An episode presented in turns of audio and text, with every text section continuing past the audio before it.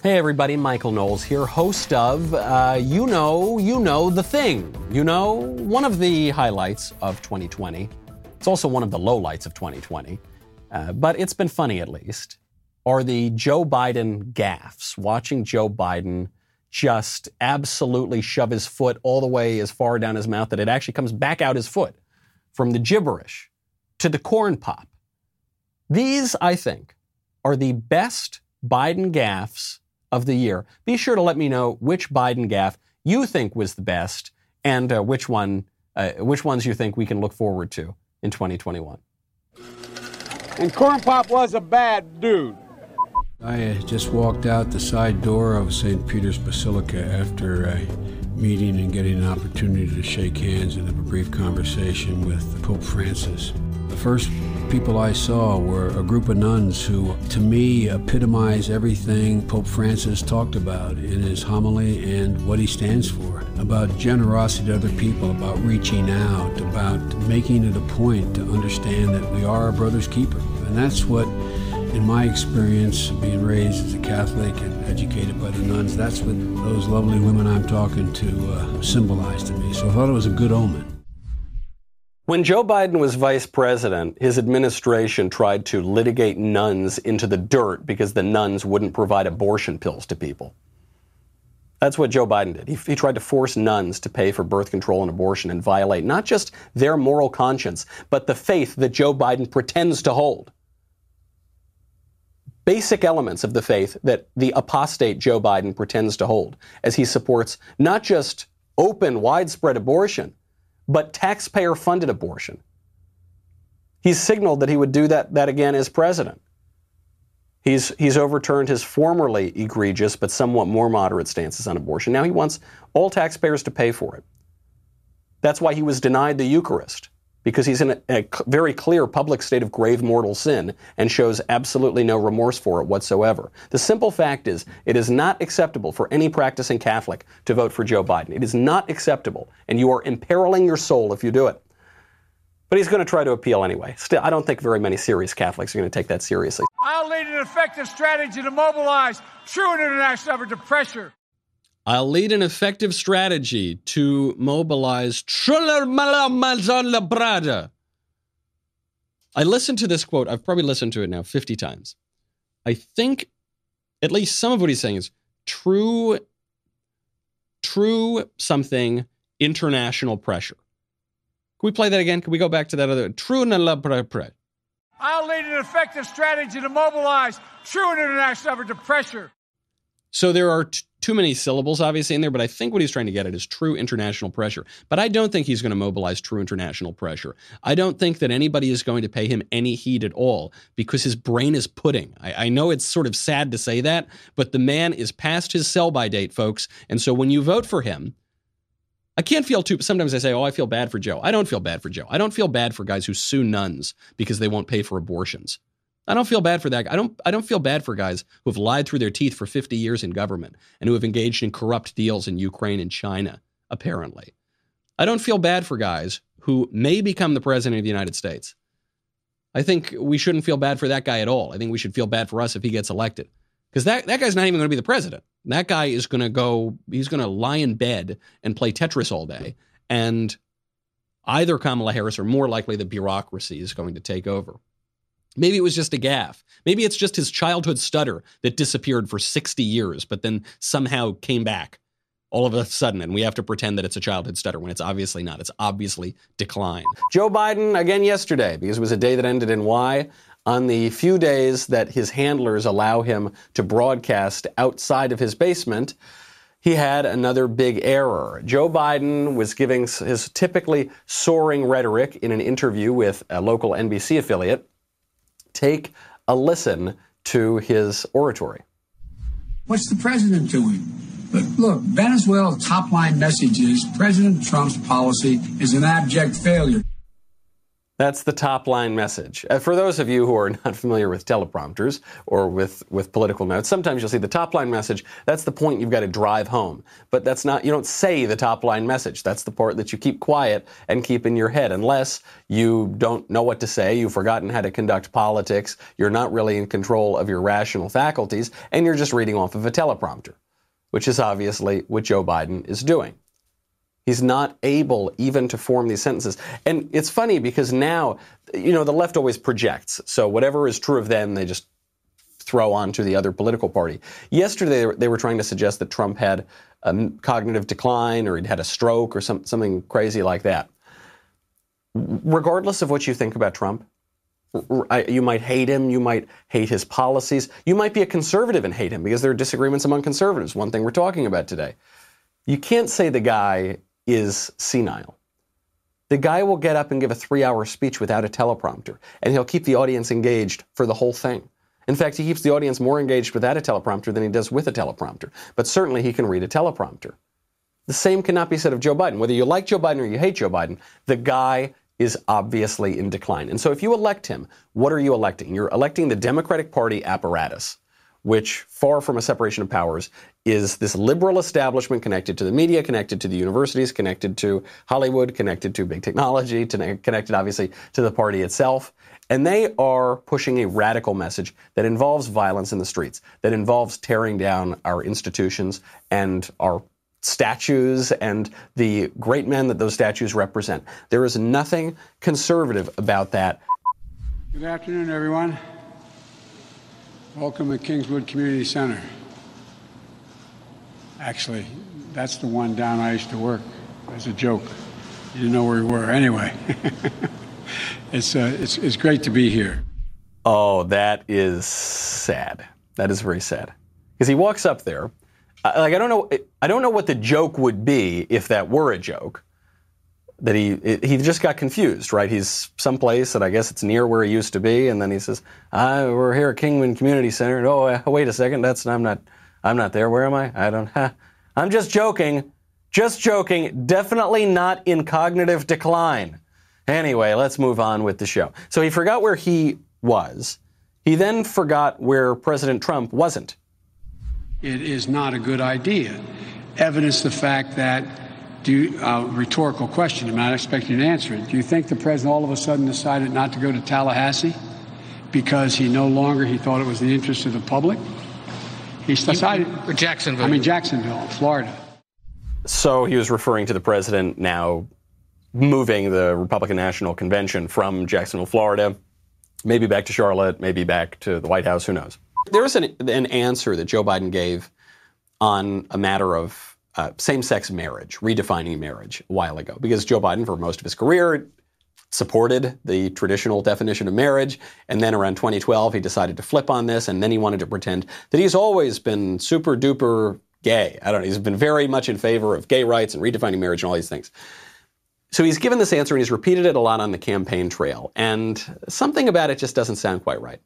I saw these two men in the corner when I was getting out of the car both well dressed men in suits lean up and kiss one another and then go their separate ways. One went to the Hercules building and one went to the DuPont building. And I turned and looked at my dad, just looked at me, said, Joey, it's simple. They love each other. It's simple, Joey. They love each other. What prompted me, I let the president know that I, uh, I did not have to evolve at all. I was, and uh, my wife, my sister, all of us, we were uh, way not ahead, but we, we, it was never thought to be a problem with us. That never happened. I can tell you, I would bet the farm, I would bet every dollar to my name. that did not happen. Two guys in the 1960s, in the middle of the center of Delaware, did not kiss one another because in those days, it was uh, not publicly acceptable to do that.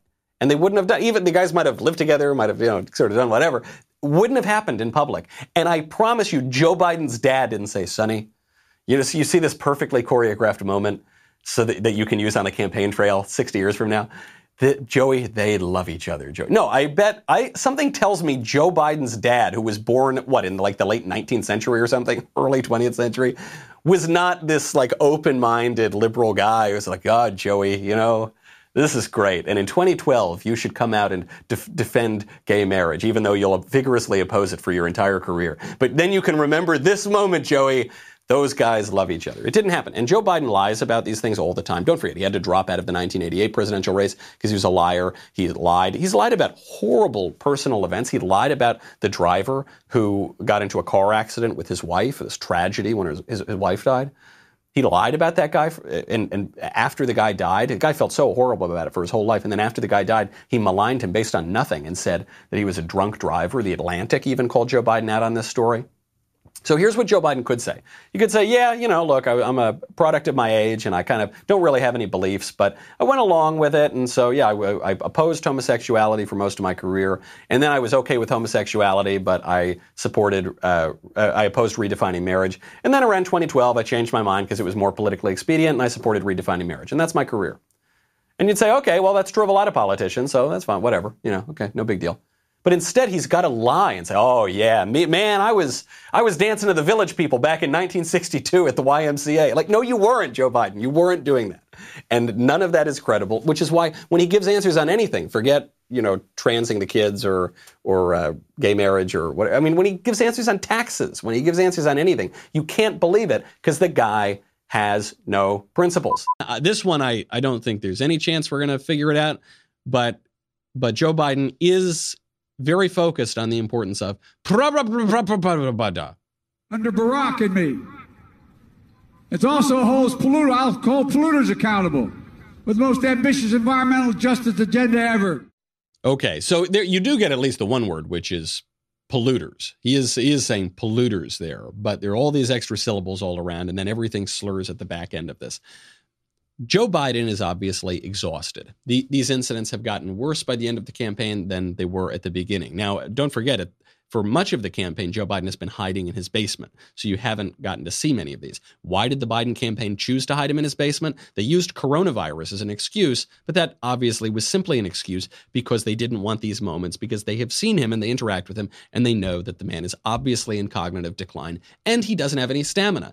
I get it. Campaigns are really exhausting. I've been on a lot of campaigns, and I've been on campaigns since I was 19 years old. And even when I was 19 years old, I was exhausted doing them because you're working 20 hours a day for 18 months at a time. So I get it. But if you get tired from doing a modest number of campaign events like Joe Biden is doing, how on earth are you going to stand up to the pressures of being president? You can't do it. It is not possible. And he won't even if, and I hope it doesn't happen, but even if he does get elected president, Joe Biden is not going to be a particularly hands on president. Other people are going to do the job for him.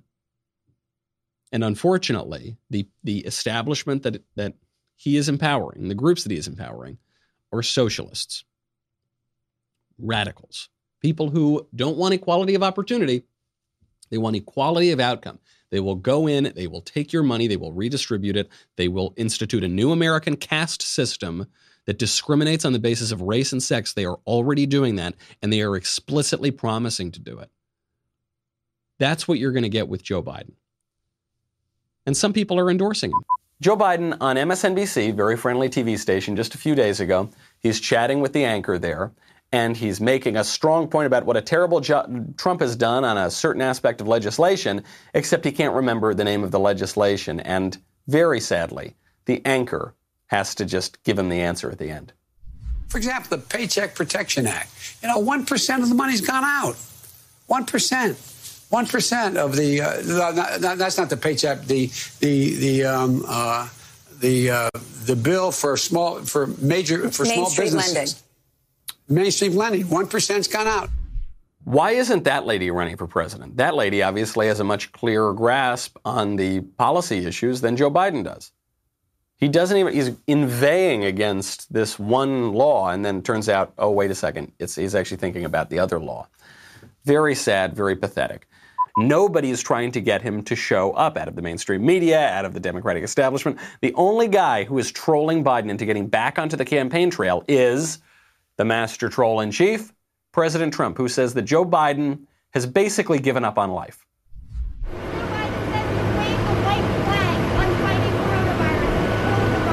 No, no, he has. He's waved a white flag on life. He doesn't leave his basement. Joe Biden's been accusing Trump of waving the white flag of coronavirus, surrendering on coronavirus. He said, No, I'm not doing that. Joe Biden's waving a white flag. He's waving a white flag on life because he knows that if he goes out and he talks and he says hello to anybody, he's going to screw up, so he's hiding in his basement. Right after Trump says this, what happens? Joe Biden decides to come out of hiding. I'm, I'm not sure that this corruption stuff it really matters, but Biden is hiding anyway because he doesn't want to have to answer questions on Hunter. He doesn't want to have to answer questions on, on any of these other people. So Joe Biden shows up and he's at a campaign event. They've got a band there, and he's going to go give a speech. You've seen the Trump rallies. You've seen, what, 20,000 people there, 30,000 people there sometimes? And then you see the Biden rally. Joe Biden shows up, the band is playing. There were probably 18 people in the room. So he walks down the stairs. They're playing Midnight Train to Georgia, which is kind of a depressing song to be playing during a campaign, right? Because it's all about a guy who failed. Uh, LA was too much for the man, and so he's living the life he's come to know. Biden's got his little circles there. I don't even know if it's 18 people. It's not. It's not even 18. It's probably a dozen people. Okay, a little bit more on the side. So, okay, 18 people. You got probably more staff there than guests and he's he's old, so it's taking him forever to walk to the stage. He's trying to run a little bit, but that's awkward. Handful of claps. He's leaving. He is leaving on that midnight train. I know that the polls say that Biden is way up. Maybe Biden is way up. Maybe Biden's going to win. Maybe it's going to be a blowout for Joe Biden. But you got to admit it's kind of weird that Trump gets tens of thousands of people to show up to his rallies, and Joe Biden can't get 20 people to show up to his rallies. You got to admit that is kind of weird.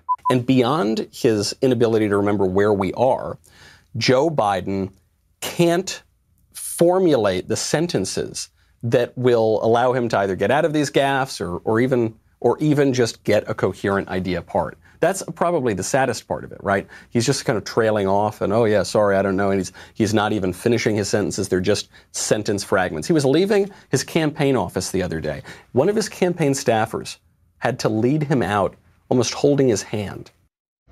So you, you can see it's a young staffer, and he's kind of he's looking in other directions and she's she's holding him like it's her grandpa. Like you, you know okay come here grandpa. Don't nope don't talk to the reporters. The minute the reporters put a microphone in front of his face she says okay thanks guys. Thank you. Thank you. Bye-bye. Get in the car joe. Come on. We can't have you talking to reporters. Joe biden he couldn't seem to string the thoughts together. Here's the deal. One of the things that that, that is important is that um, keep in mind, although they're going to vote on uh, uh, Barrett, I think back, today. Back that line, please. Sure. We're going to push that, guys. Remind that it's really important that. That is so embarrassing. It's embarrassing for Joe. It's embarrassing for the campaign. Senator, tell us about Amy Barrett. Okay, well, here's the deal. The thing about it is, uh, they're going to vote today, or was it yesterday, or they're going to uh, uh, who? And I actually, I don't even want to make fun of him for it. Anybody who's had aged friends or relatives knows this happens. You know, it's a, a senior moment. Except with Joey, has senior moments all of the time. Don't begrudge him that. Uh, you know, it's going to happen to all of us probably someday if we live that long. But it doesn't mean that you should be president while you're having those issues. If you cannot give an opinion on the Supreme Court confirmation that just happened, you should not be president. You don't have the stamina to do it. And his campaign staff knows it. We've been seeing this for months and months, and the mainstream media are denying it. Where Joe will start trying to talk to the press and he'll start rambling, and they will take him by the arm and lead him away. Like, come here, come here, old grandpa. So come here, come here, old Joe. You know, let's go. We're gonna Again, if, if Joe were just their grandpa, perfectly fine, a lovely interaction, but he's not. He's trying to be president. Uh, Barrett, today it's sort of okay, bye, and just leads them away. And the press won't ask a question about it because the press are campaign operatives for, for Biden. Now, some of the Biden gaffes have been a little bit funnier. Might, maybe they're Freudian slips, I don't know. just yesterday, Joe Biden was talking about uh, about his wife and then Kamala Harris and Kamala's wife. But my wife Jill, as you know, and Doug Emhoff, uh, Kamala's wife are there. Kamala will be back uh, later this week, I think on Friday. That may have been a Freudian slip, which is obviously where you say one thing but mean your mother. So Joe talks about Kamala's wife. He meant to say her husband, I guess. Those issues, I know it's counterintuitive, but I think those issues are going to matter much more. They are trying to go back and gin up this coronavirus idea. Well, Joe Biden has a scary number for you. He is under the impression that coronavirus has hit 120 million people already worldwide. I just got off the phone this morning with uh, Dr. Vivek Murthy, and uh, he and uh, and others who he was a former Surgeon General and uh, a number of experts who work. I have, have a meeting, an hour and a half telephone conference with them, Zoom conference, uh, once a week. I mean, four times a week, and that's why we have a major multi-billion-dollar investment in mental health. What people drastically underestimate is the impact on the mental health of people who now everything is complicated. Not only is the healthcare piece, but people don't have a job, people don't have anywhere to go, they don't know what they're going to do. And a lot of people you have unnecessarily, now we have over 120 million dead from COVID. Over 100, I mean, 120 million dead. You know, it's funny. I actually have to correct myself. The first time I heard that clip, I thought he was saying there were 120 million cases worldwide, which obviously is not true. No, what he said is even crazier. He's saying there's 120 million dead, and it seems he's implying in America, which is a country of 330 million people. That's a lot, huh? That's actually, though, the number is uh, not anywhere close to that. Uh, it's uh, multiple orders of magnitude lower than that.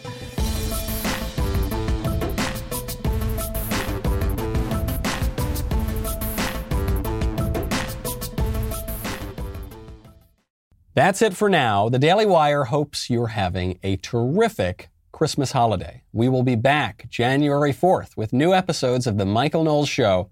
We'll see you there.